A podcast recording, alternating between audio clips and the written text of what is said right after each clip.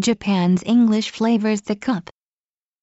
In addition to Japan's men's soccer team suffering an upsetting loss in the first round of the World Cup, another disappointment occurred when a Japanese referee for the opening match between Brazil and Croatia, Yuichi Nishimura, made a controversial call. The Croatian team, which tried to protest the call, alleged after the match that Nishimura did not speak English well. The entire country of Japan, always embarrassed at their low level of English ability, surely cringed in unison. However, Nishimura has had plenty of experience at international matches, including the South African World Cup and London Olympics. He has been an international referee since 2004 and was voted the Asian Football Confederation's Referee of the Year in 2012. FIFA, the soccer association in charge of the World Cup, defended the call and made little further comment. But what of Nishimura's English? The charge that he does not speak English sounds more like a common stereotype than a credible objection. Only an English test score or an interview would put the rumors to rest, but that seems unlikely and unnecessary.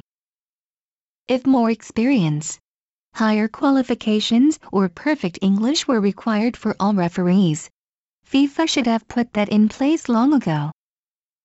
Soccer is not primarily a language-based sport, after all.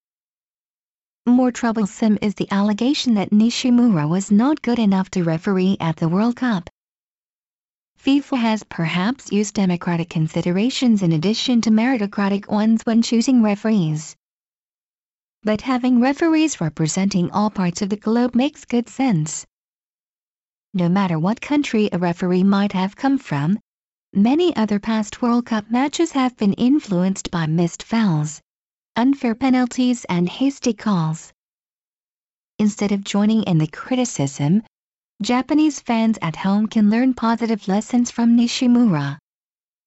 Considering how soccer-mad Japan is, the number of Japanese referees is incredibly few compared with other countries. He is only the third Japanese referee to have officiated at World Cups.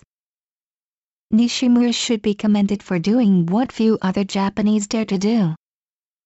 He could have easily established his career inside Japan, making a good living speaking only Japanese and refereeing only Japanese soccer matches.